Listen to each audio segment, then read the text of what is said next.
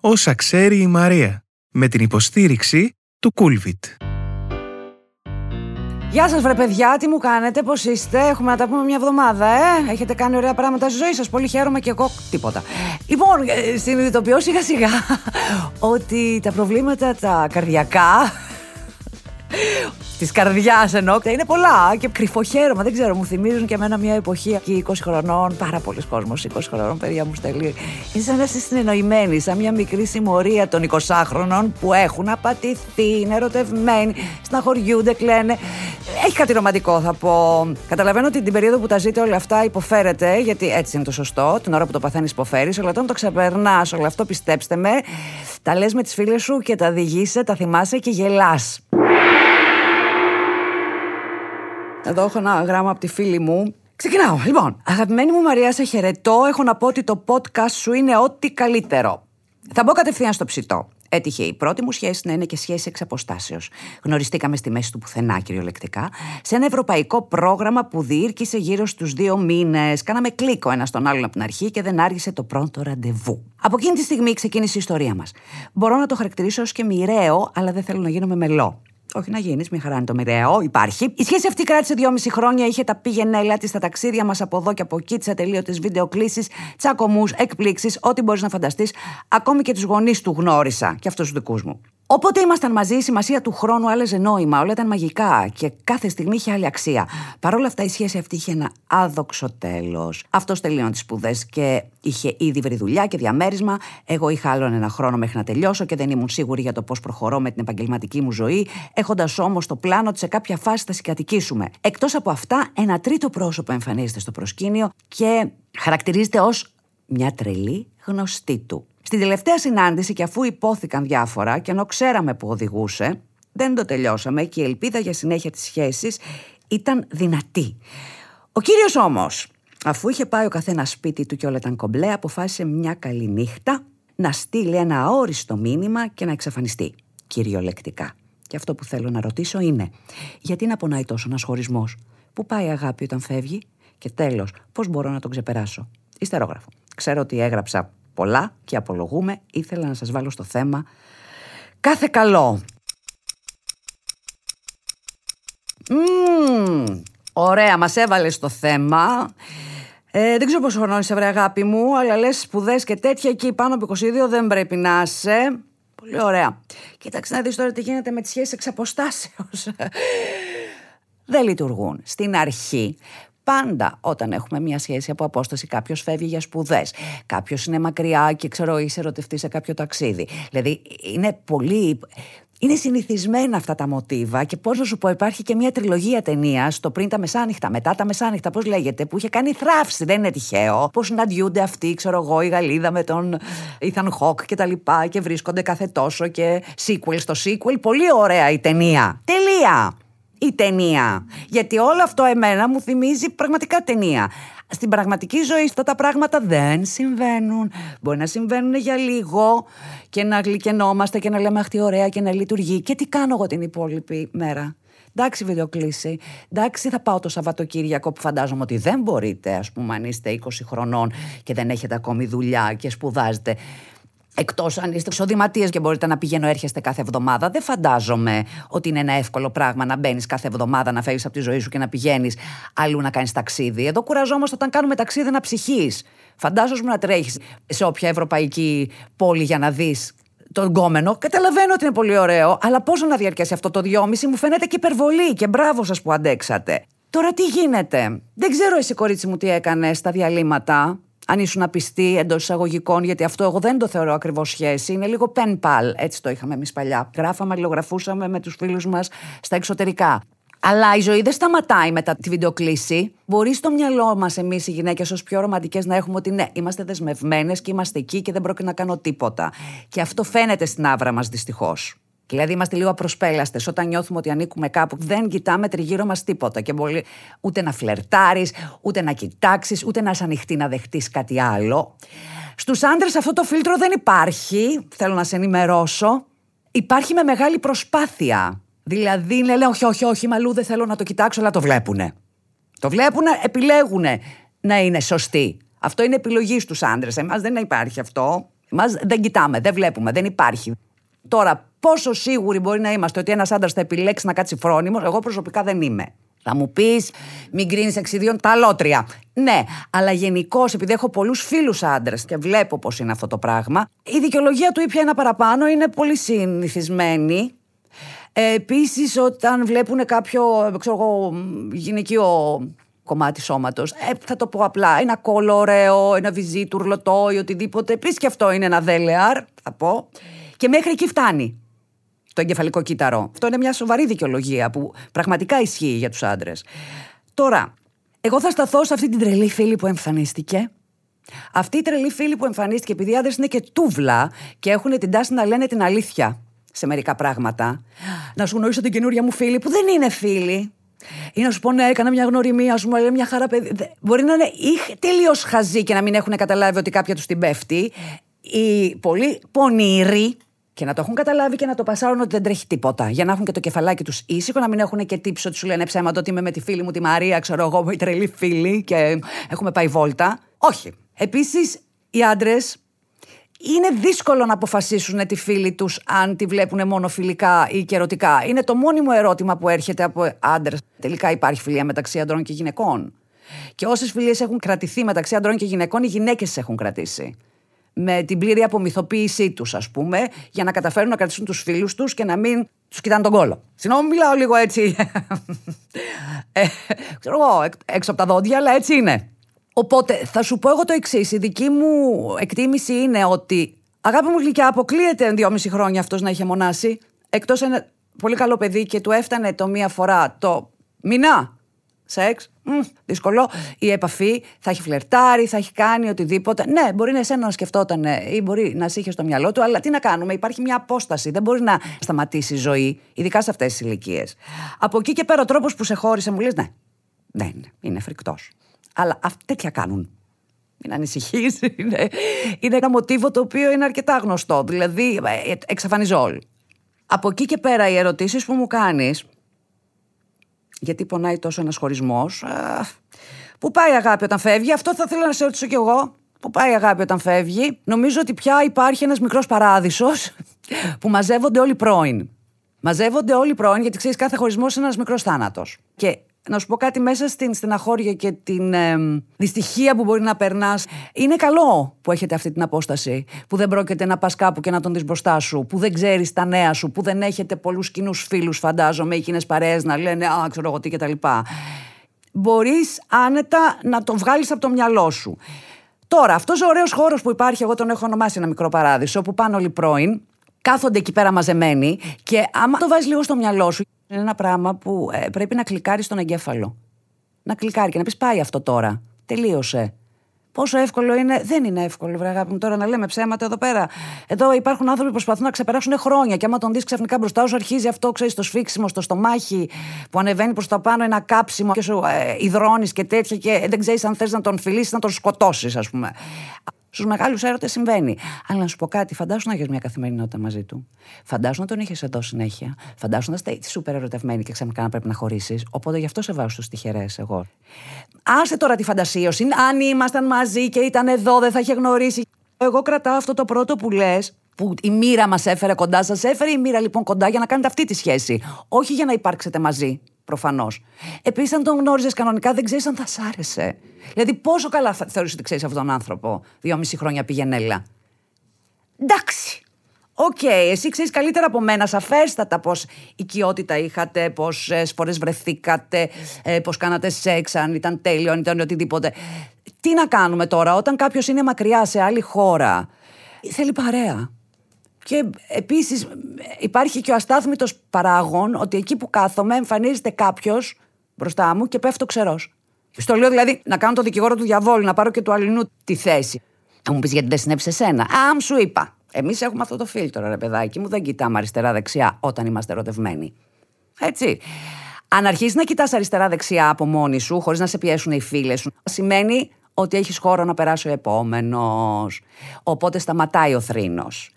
Αποχαιρέτησε τον, το φίλο μας, να πάει να κάτσει εκεί στον παράδεισο μαζί με τους άλλους να κάνουν παρεούλα και θα δεις ότι όταν τον βάλεις αυτό το κουτάκι θα αρχίσεις να βλέπεις τα στραβά. Και αν δεν βρεις στραβά, να βρεις να εφεύρεις. Γιατί δεν είναι δυνατόν ένας άνθρωπος ο οποίος υποτίθεται ότι κάτι είχατε σοβαρό δυόμιση χρόνια να σε αποχαιρετά με ένα μήνυμα και να εξαφανίζεται εντελώς. Δεν γίνεται. Το μόνο που μπορώ να σου πω είναι ότι δεν είναι η μόνη που όταν χωρίζει υποφέρει. Όλοι υποφέρουν, έστω και αν θες να τον στείλεις το μαλάκα. Δηλαδή να είναι κακός άνθρωπος και να θες να τον στείλεις. Περνάς μια περίοδο πένθους. Και λες, μωρέ, πένθους γιατί; Όχι για τη σχέση. Για σένα που χάσες κάποια χρόνια; Για σένα που πίστεψες; Δικό σου είναι. Δεν έχει να κάνει με τον άλλον. Δηλαδή, ας πάρουμε λίγο την ευθύνη των αποφάσεών μας. Δική μου ήταν η απόφαση να έχω σχέση με έναν άνθρωπο που είναι στην Καπερναούμ και εγώ είμαι εδώ και μιλάμε ε, με mail ή με βίντεο κτλ. Εγώ αποφάσισα να πιστέψω σε αυτόν τον άνθρωπο. Εγώ αφέθηκα και ερωτεύτηκα. OK, okay, πολύ ωραία. Θα κλάψουμε λίγο, θα πιούμε με τις φίλες, θα τον μνημονεύσουμε, θα τον βρίσουμε. Στο κουτάκι, στον παράδεισο, ωραιότατα να είναι καλά, να του εύχεσαι τα καλύτερα, μακριά από σένα. Αυτό ήταν τι γίνεται η ώρα μας, είναι η ώρα δύσκολη, ναι. Παιδιά, θα περάσω στο επόμενο γράμμα. Λοιπόν, θα συνεχίσω με τη δεύτερη φίλη μου που α, είναι 20. και αυτή, πολύ ωραία. Καταρχάς, συγχαρητήρια για την απίστευτη δουλειά σου. Τα podcast είναι σαν να φτιάχτηκαν για σένα. Ευχαριστώ. Να είστε καλά. Το πρόβλημά μου είναι το εξής. Σε λίγο θα κλείσω τα 20 και η αίσθηση που έχω είναι ότι κάθομαι σε μια γωνίτσα και βλέπω τη ζωή μου να περνάει. Ακούγεται περισσότερο μακάβριο από ό,τι είναι. Αυτό που θέλω να πω είναι ότι παρά τις όμορφες στιγμές με τους φίλους ή τη σχέση μου, στο τέλος της μέρας νιώθω ότι δεν έχω ζήσει αυτά που θα μπορούσα επειδή φοβάμαι και κλείνομαι στον εαυτό μου. Πώς σταματάς να σκέφτεσαι τον τρόπο που θέλεις να ζήσεις και αρχίζεις να ζεις, είναι η ερώτησή μου. Πώς θα καταφέρω να νιώσω απεγκλωβισμένη; See what I did there? Ναι, το καταλάβαμε το υπονοούμενο. Τις καλύτερες ευχές μου για καλή συνέχεια. Να, ας πέσει ο χρόνος στο βίντεο, ήθελα να πω. Κορίτσι μου, 20 χρονών. 20 χρονών. Εγώ θα το επαναλαμβάνω αυτό το πράγμα, έτσι. Γιατί θα μπορούσε να είσαι και κόρη μου μέχρι. 20 χρονών και σκέφτεσαι ολιμερής ενώ έχεις σχέση και φίλους από ό,τι βλέπω και τελειώνει η μέρα και εσύ πας με μια απογοήτευση να κοιμηθείς, να βάλω τις φωνές, να σηκωθώ και να μουρλοκοπήσω, να βαράω εδώ το κεφάλι μου στους τοίχους του στουντίου, τι να κάνω, πες μου. Θα μου πεις είσαι έξω από το χορό, δεν ξέρεις. Όχι, δεν ξέρω και ξέρω συνάμα. Γιατί έχω περάσει από τα 20 και αυτό το ανικανοποίητο που είχα και εγώ, γιατί το είχα σε ένα μικρό κομμάτι, το καταλαβαίνω, αλλά μέχρι εκεί. Δηλαδή που τελείωνε η μέρα και έλεγα Α, πρόλαβα, τα έκανα όλα αυτά. Αχ, να καθόμασταν λίγο παραπάνω στο πάρτι. Αχ, να ήμουν λίγο με τον κόμενό μου παραπάνω. Αχ, γιατί έχει 24 ώρες η μέρα. Γιατί να κοιμηθούμε, Μωρέ, να συνεχίσουμε να κάνουμε τρέλες ή να, να πάμε στην παραλία ή ας μην κοιμηθούμε, ας το πάμε σε ρί και να κάνουμε μια βουτιά στη θάλασσα. Ε, ή ξέρω εγώ. Δεν ίσχυε αυτό το χειμώνα, βέβαια, να το πω. Αλλά και πάλι βρίσκαμε την ώρα να αποτρελαθούμε και να είμαστε καλά. Εδώ πέρα αυτό που καταλαβαίνω σαν αίσθηση είναι ότι είσαι ένα κορίτσι πολύ φυσιολογικό με τη σχέση σου με τους φίλους σου και κάτι σου λείπει. Δεν ξέρω, δουλεύεις, σπουδάζεις; Δεν μου λες τέτοια πράγματα. Φαντάζομαι ότι όλα αυτά ισχύουν. Έχεις τελειώσει, δεν έχεις τελειώσει. Δεν έχεις αποφασίσει τι θες να γίνεις στη ζωή σου. Αλλά θα σου πω το εξής. Συνήθως αυτό το ανικανοποίητο που μας πιάνει έχει να κάνει με το ότι κάτι από μέσα σου βαράει την πορτούλα, σου λέει τοκ τοκ τοκ, προσοχή, κάτι δεν μ' αρέσει. Το οποίο πρέπει να το βρεις μόνη σου αυτό που δεν σ' αρέσει στη ζωή σου. Δεν ξέρω τι μπορεί να είναι. Συνήθως είναι ή συναισθηματικό ή επαγγελματικό.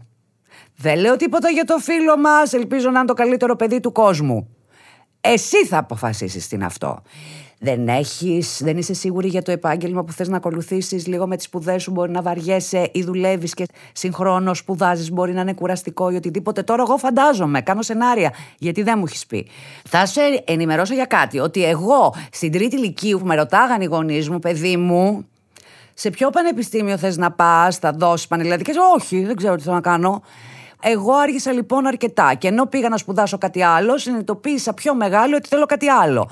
Και ενώ το σπούδασα το θέατρο και μπήκα και άρχισα να δουλεύω, τώρα λίγο στη μέση ηλικία, ο Μεσίλιξ, λέει: Κοιτάξτε, δεν είμαι σίγουρη τι θέλω να γίνω όταν μεγαλώσω, ακόμα.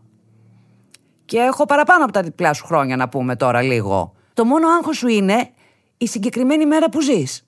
Αυτό πρέπει να είναι το άγχος σου αν πούμε ότι επιτρέπεται κάποιο άγχος σε αυτή τη ζωή. Γιατί όπως ε, μας έδειξε η ιστορία τους τελευταίους τρεις-τέσσερις μήνες με τον κορονοϊό. Δεν νομίζω ότι πρέπει να αγχωνόμαστε για κάτι άλλο στη ζωή μας πέρα από το να είμαστε εμείς καλά. Γιατί αν δεν είμαστε εμείς καλά, γίνεται shutdown στις πόλεις.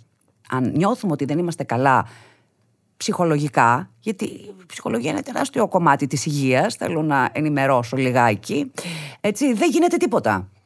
Οπότε νομίζω ότι πρέπει να ψαχτείς. Στο, ακριβώς τι κάνεις, επειδή δεν ξέρω, δεν μπορώ να σου πω αυτή τη στιγμή.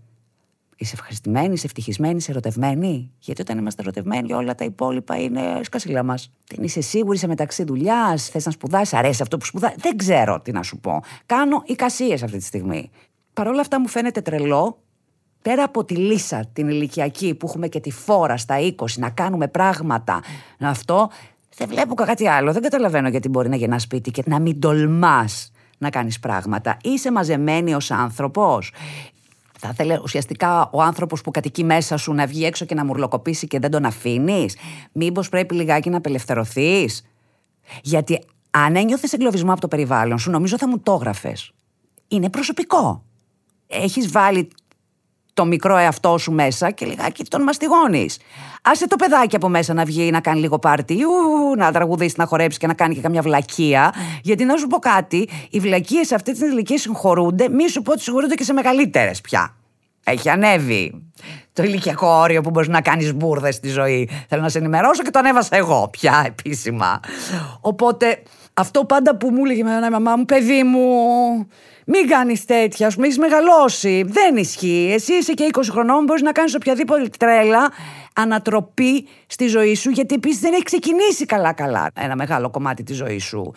Στα 20 θα πάρεις κάποιες αποφάσεις, θα τι υλοποιήσει και μετά από 5 χρόνια θα πεις Απ, λάθος έκανα. Α αλλάξουμε. Ότι είσαι μεγάλη στα 25 να αλλάξεις άποψη. Εδώ πέρα γίνεται χαμός τριγύρω. Βέβαια, ο καθένας έχει μεγαλώσει και διαφορετικά και ακριβώς αυτό το μεγάλωμα παίζει πάρα πολύ μεγάλη σημασία στο πώς βλέπει τη ζωή και τι πιστεύει για τον εαυτό του. Αν εσύ δηλαδή πιστεύεις τον εαυτό σου ότι έπρεπε να είσαι ένας ολοκληρωμένος άνθρωπος με αποφάσεις υλοποιημένες μέχρι τα 22, κάτι λάθος έχεις αποκωδικοποιήσει από τις πεπιθήσεις που σου έχουν φυτέψει στο κεφάλι. Το τι σκέφτονται οι άλλοι ε, μπορεί να είναι πάρα πολύ ωραίο, σεβαστό, αναγνωρίσιμο, να το δεχτώ για τους άλλους.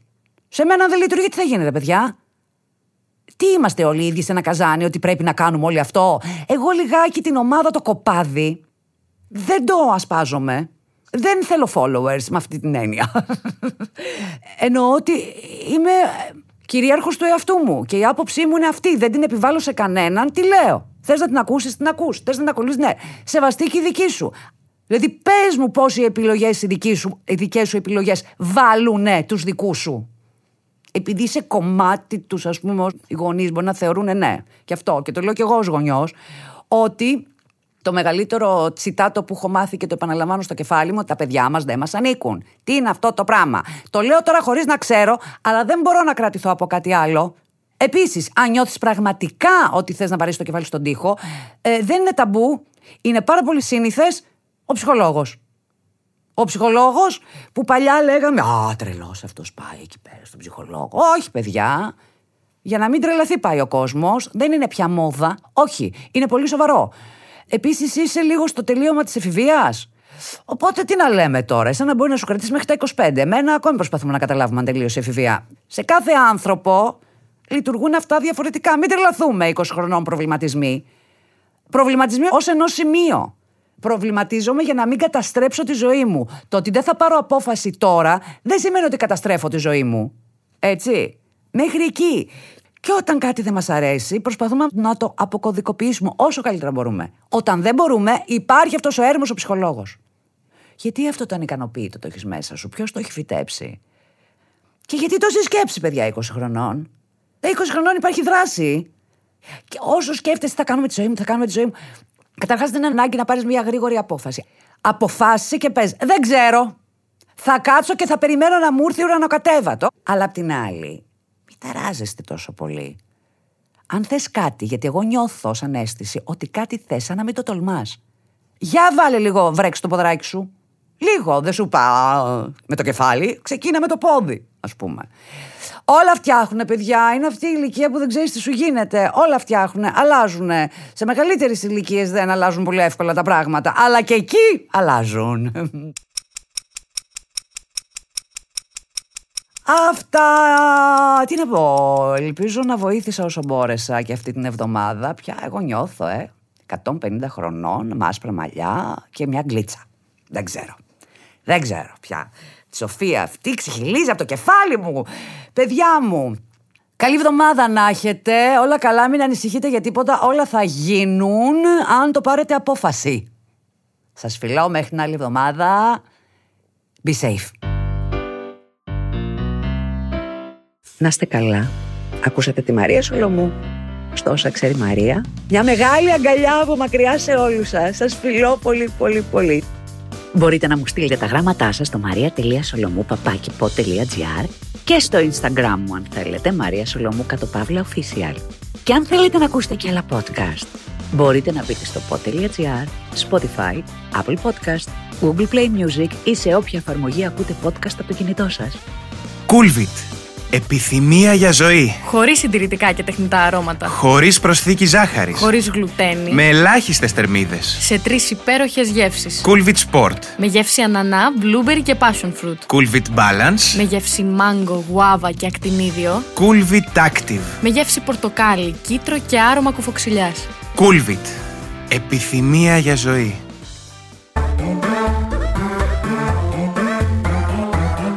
pod.gr. Το καλό να ακούγεται.